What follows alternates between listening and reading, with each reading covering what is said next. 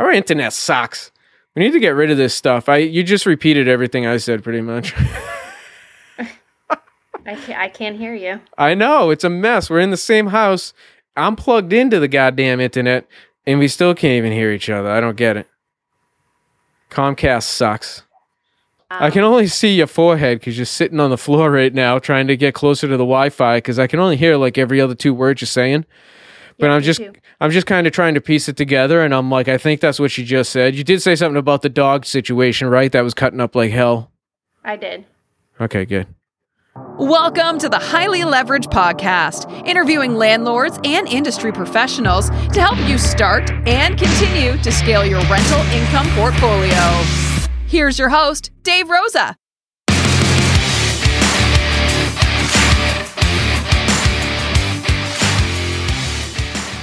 What's up? All right, this week I'm back with the wife, Christine. Uh, we're going to talk about selling Berlin Part 2. Out of the three houses that we sold up there, we actually did just close on the third one as well. Uh, this one actually went really well. This is a two family, and uh, this one went about as perfect as you could hope it did. So there's really not a lot of uh, nightmare roller coaster stories on this one. But uh, we'll be back for part three in a couple weeks and uh, that one had its issues.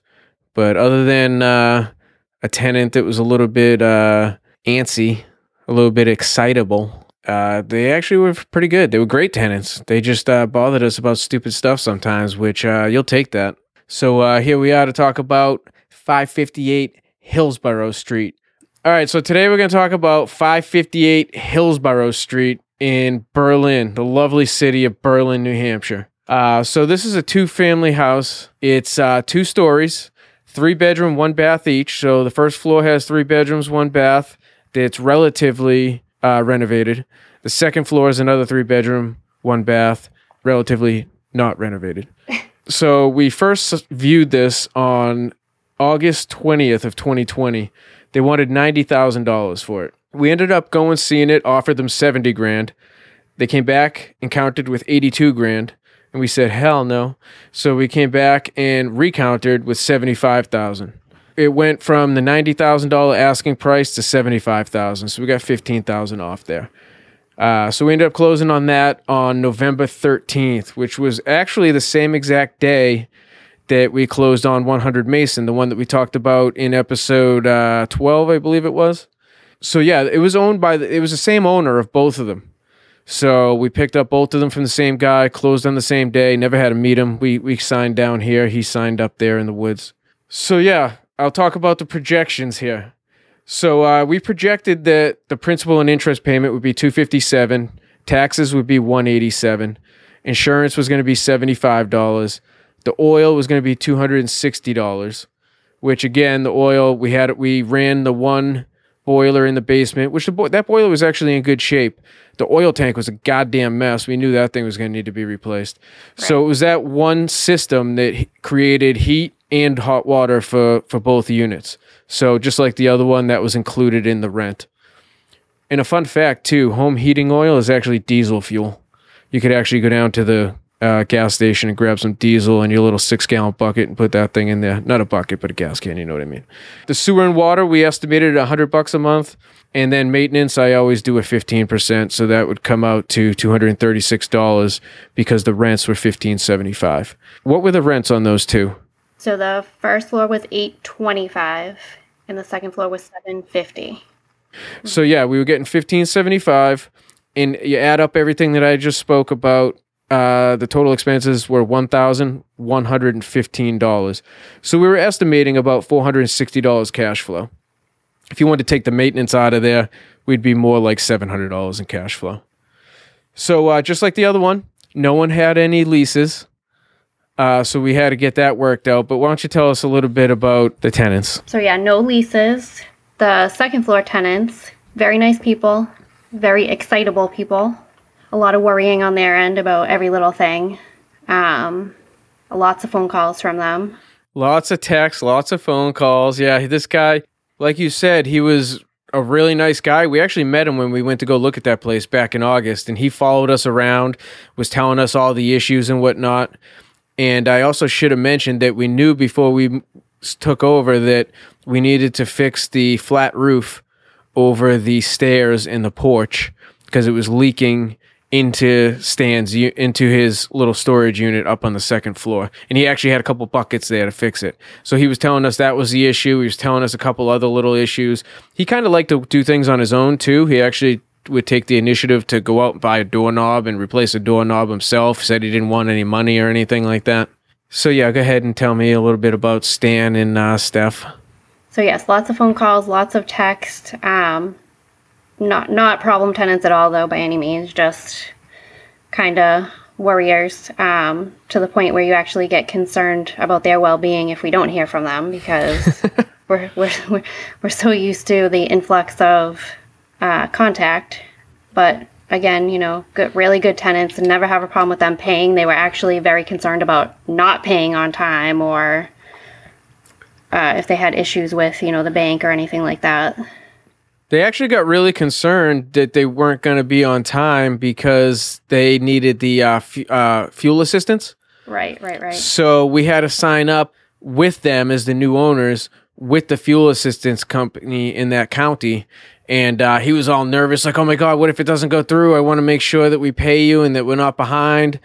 And um, we just told him not to worry. And even though we didn't get the money yet from the fuel assistance, we told him that we did and just, hey, here, here's what you need to pay us for the next three months with the fuel assistance added in just to get, get him to relax a little bit. What about that time Stan called us like 17 times in one day? So Stan called us three times in one day just to confirm that we sent out his fuel assistance paperwork and to make sure that his rent was all set with that.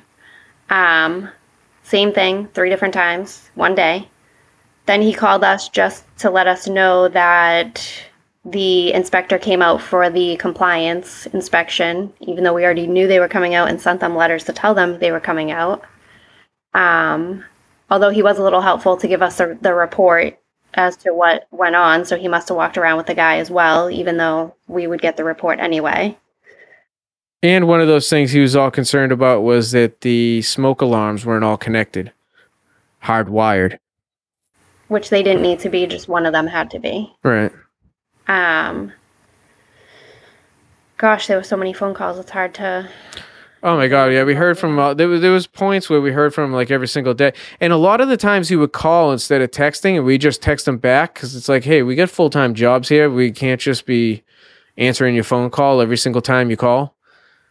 Well, that and the thing that I hate the most is when pe- no matter who does it, whether it's a tenant or whoever, when people call and just say, "Hey, it's so and so, give me a call back," and it's like, "No, no, no, tell me what you're calling for," you know, so that I know how urgent it is and blah blah blah. And every single time he left a message, "Hey, it's Dan, call me at blah blah blah blah blah blah blah, whatever phone number," and it's like, "Okay, I need to know." I think his wife might have been even worse. When she called up, she was always panicking no matter what it was. She was like it was like it was the end of the world every time she called us. Yes, she was a she was a panicker. Hypochondriac, is that what it's called? I don't know no, what that over exaggerator. She's a hyper over exaggerated chondriac. Hypochondriac is like a medical thing. You have every illness that everybody else has. Uh yeah, that might be her. I don't know. It could be. um, but yeah, so even though they were great tenants, it's kind of nice to have a little break from those phone calls and texts constantly. And we'd be starting that all up again with the new with the fuel assistance for this year. So And so when when we sold this place, we ended up saying let's just send them a text because we know they're going to have a million questions after, like where and where's who where, who we paying and all that. So we sent them a text message and just explained that we your prorated rent went over to the new owner, your deposit went over to the new owner, and all he texted back was okay. yeah, And I'm just-. Mind boggled by that because this guy would panic about everything. He would. s- ca- I, we thought for sure we were going to get at least a phone call and ten texts, and we got nothing. Yeah, I was surprised. I, I said as soon as I sent it, I said, get ready for an influx of phone calls and messages between the two of them because I figured they were going to have a million questions and freak out about rent payments and Tell us about the first floor tenants. So I think first floor tenants were overall okay tenants as well. We didn't really have much contact with them. Um, we had to sometimes chase them down a little bit to pay on time. Um, they were late a few times paying, but again, uh, good tenants that you know did pay always pay. We didn't have an issue with them not paying. Um, I think the only real issue we had with them was an issue with their dogs going into the city property next door um, and them not cleaning up after them. And I guess they were told by the city multiple times that they needed to take care of it and they didn't. So we got contacted about that um, to try to be a little more proactive to see if we could get results from them. Um, um, and my assumption is they must have taken care of it because we haven't heard from them since, you know, from the city. Um, but I mean, again, overall, good tenants. They signed the leases we asked them to sign. They paid their rent, no issues. This what keeping in mind this was also the property that kind of made the determination for us to sell these properties because this was the property that had the sewer issue that where we couldn't find somebody to fix and kind of realize that it's going to be an ongoing issue to find anybody to do work, especially work that absolutely needs to be done ASAP. That whole dog situation, they they had been going after them for I guess months. Like it, it would by the time they contacted us, I want to say it was June-ish. I think so. and she said that it had been going on over the whole entire winter and they had come out and said that this is city land you can't have your runner going across. No they said you could have your runner going across. They were just tired of the dog crapping all over the place. They said that it was getting all moldy and nasty and the town had hired somebody to come mow it and they quit mowing it. They said we're not even doing it. There's landmines all over the place and it's like it's not even healthy anymore. So it got to the point where they said we don't even want the dog on our property anymore. The runner has to move. You you basically screwed it up. And I was like, yeah, that's pretty stupid. All you had to do was just clean it up after them and there would have been no problem. The dog would have been happy running around cuz there's no yard in this property at all. It's pretty much driveway, house, garage, shed, and there's probably a total of like I don't know, 50 square feet maybe, if that of of grass on the entire property. So he screwed that up, but that lady reached out to us. She was really nice. I said, "Yeah, we'll send him a letter. We'll give him a call." We sent him an email, and uh, I don't even think we ever heard back from him either. But we just it, the, We, so we didn't. We sent him an email. We sent him an actual letter by snail mail. We call you called him, left him a voicemail, and we asked him in each of those to respond back to just let us know that he received it, so that if they the city reached out to us, we could say yes, he did receive it. Um, and we never heard a word from him. yeah. So uh, that issue kind of took care of itself, I guess. I hope so, but not our problem now. Yeah, and this uh, we also had to get the roof done. So we were originally planning. This house has a hip roof, which is like it's a pyramid roof, and two sides of the roof had been replaced about twenty something years ago, and two of them had been replaced supposedly ten or fifteen years ago. So we were originally planning on replacing that entire hip roof. As well as the flat roof that definitely needed to be replaced because that one was leaking into their storage unit and we knew that that big bill was coming up when that whole thing went down back in uh, back on Memorial Day weekend when the sewage was leaking into the basement, and it was actually the first floor tenant. His wife had smelled it and went up to uh, went up to Stan and asked him to go look at it. So Stan's the one that contacted us. So we kept going back and forth with him, saying, "Can you send us some pictures and things like that?" and then eventually at one point he was like i don't even know why i'm involved in this and i'm like what do you mean you're the one that contacted us about it and he said that it was scott's thing in the in the first floor and i was like oh okay well we didn't know that scott never contacted us you did Right. Um so yeah that ended up going on how long did it take us to get the guy out there it was like three weeks Three weeks, yeah. yeah to, and, and we that guy still hasn't ba- billed us for it The guy hasn't billed us for any of the three jobs he's done. He hasn't billed us, and um, he was supposed to go out the very next day after I called him, and he never did. And then at that three week mark, we didn't even he didn't even tell us he was going. We Yeah, we didn't- up. We really didn't even know that he went out there, other than Stan told us or Scott, one of the other told us. Um, so yeah, we got the. So we eventually said, "Screw it, we're not replacing the whole roof. We're gonna sell this thing." We did fix the flat roof because we had promised Stan, and I didn't want to turn it over to another slumlord or whatever that wasn't gonna get it done. So we did pay thirteen fifty to get that fixed. Uh, we also did have to pay seven hundred and fifty bucks to fix the vinyl siding. It was actually the insurance company that uh, made us do that. And other than that, that's all the money we spent on that. The thirteen fifty and the seven fifty. Was there anything else? I mean, we did have a leak on the second floor uh, sink, but again, that plumber is not friggin' billing us, so I don't know how much we even owe him.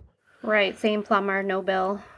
There's one storage unit in the back, one shed, and then one two car garage, um, which Stan actually had just sent us a message that he replaced all the glass in the windows of the garage, which we never asked him to.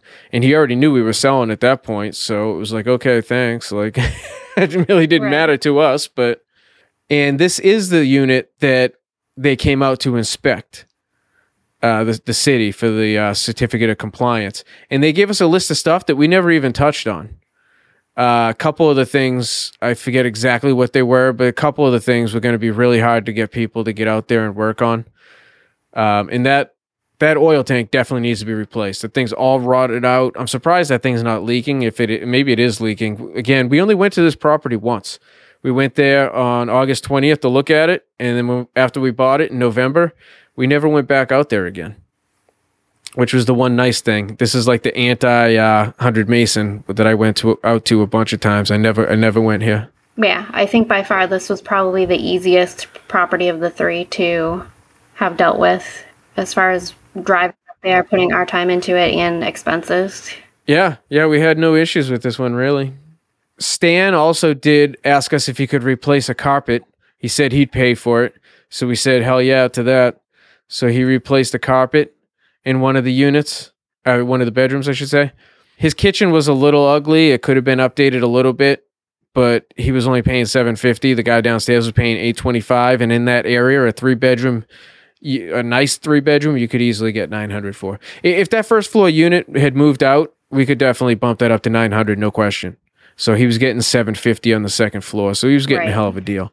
Which by the way, I just remembered this. I actually saw this Scott guy for the first time yesterday on Facebook. Uh, he happened to pop up in one of the uh, yard sale things up in that area, and I saw the name, and I was like, "Holy crap!"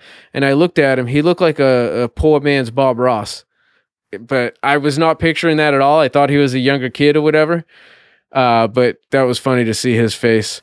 You think what people are going to look like, and then they look the total opposite, or Yeah. And he wasn't a bad tenant, but he also said back in March that he didn't want to sign a lease when we gave it to him because he was actually planning on moving out. They already bought a house and they were working on it. And he said he was going to actually, did he say he was going to move out by March? They actually said that in December when we when we first made them sign the leases. He said he'd be out by March. He was planning to be out by March. Right. Um, And you called his bluff on that. You said you thought it was fake. And I'm like, no, what are you talking about? People don't lie. Well, what I said was I said I said one of two things. I said one of three things. Either I said either way we're having him sign the lease because standard policy for us is everybody needs to ha- be on a signed written agreement with a lease. So there's no exceptions to that. However, I don't want to keep somebody there if they don't want to be there, and especially in this case where prior to us getting the buying the house, he may or may not have already bought a house under the old owner's agreement. So I didn't want to hold him to something in that case. So what we did was we made him sign the lease, but then we put an addendum on it that he could break the lease with a 30 day notice for that because he had a house. Now, what I said was he may have a house, but at the same time, for us to not have him sign a lease for that reason, we would have no written agreement. Hmm. We both know from what we've dealt with, things can go crazy and March might come and things might not have gone the way he planned and then he may not be moving into the house in March or there is no house and he's just saying that cuz he doesn't want to sign a lease.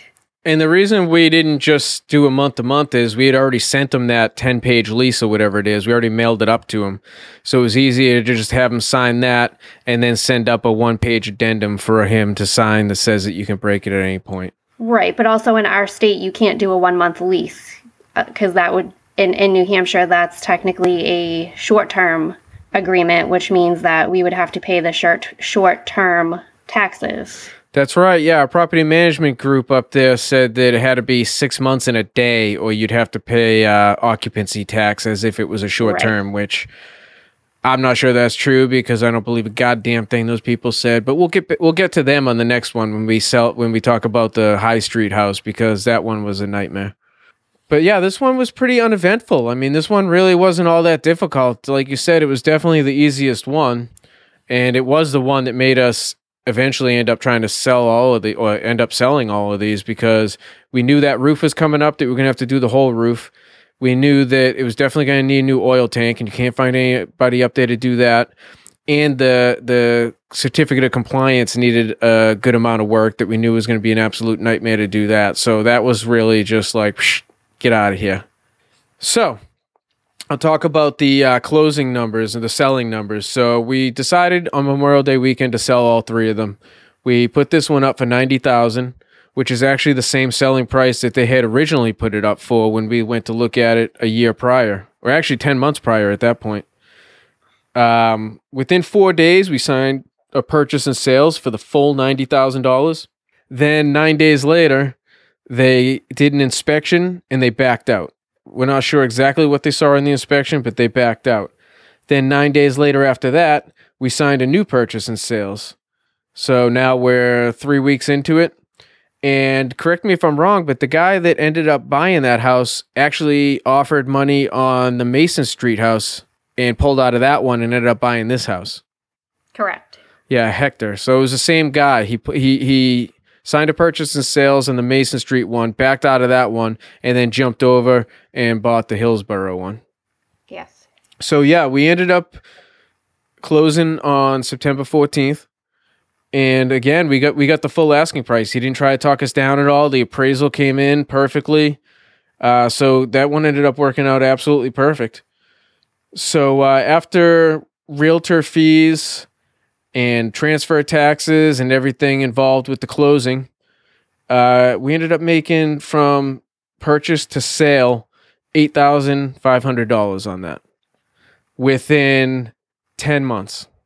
We bought it in November last year and closed on it in mid September this year. So within 10 months, we made $8,500. And that, and like I said, that's including the 6% we paid to the realtor. That's including the $1,100 in closing fees and the transfer tax, which I think I looked it up and most states do a transfer tax. Some of them call it something different. But uh, in New Hampshire, it's 1.5% of the overall selling price and is split between the two. So we had to pay half, they had to pay half. And it actually works out to be, I think, fifteen dollars for every thousand dollars that you sell it for, which is the one and a half percent. So as far as month to month, uh, the money we made off of that over the last ten months came out to five thousand five hundred and eighty dollars. So if you add that all together, within ten months, we made fourteen thousand, a little bit over fourteen thousand dollars and I'm awesome at math, so I can tell you that that's uh, fourteen hundred dollars a month. Divide that by ten, carry the zero, and so that one actually worked out great. I mean, there wasn't a whole hell of a lot to talk about with this one because it went so good. Mason was more of a nightmare, and High Street's going to be more of a nightmare when we talk about that one. But this one went wicked good, and we made fourteen thousand dollars off of it in ten months. All right. Well, I think that will wrap it up. Thank you for joining me. We need to get new internet because Comcast sucks. I shouldn't even mention their name because they'll probably sue me. But uh, that should do it. We'll uh, we'll do our Berlin part three, which we'll talk about High Street, which that one has a lot more uh, roller coaster ride than this one did. This was our, this was our dream one. This is what we hoped all three of them went like. But when you're dealing with houses that are hundred something years old, this is what you get. All right, thanks for joining me. Be back next week. Check it out: Apple Podcasts, Google Podcasts, Spotify, iHeartRadio, Pandora, all the places. Be back next week. Flat up. Thank you for listening to the Highly Leveraged Podcast. Leave a review and subscribe to get new shows automatically downloaded every Monday morning. Follow us on Instagram and Facebook at Highly Leveraged Pod and check out our website at highlyleveragedpod.com for more info.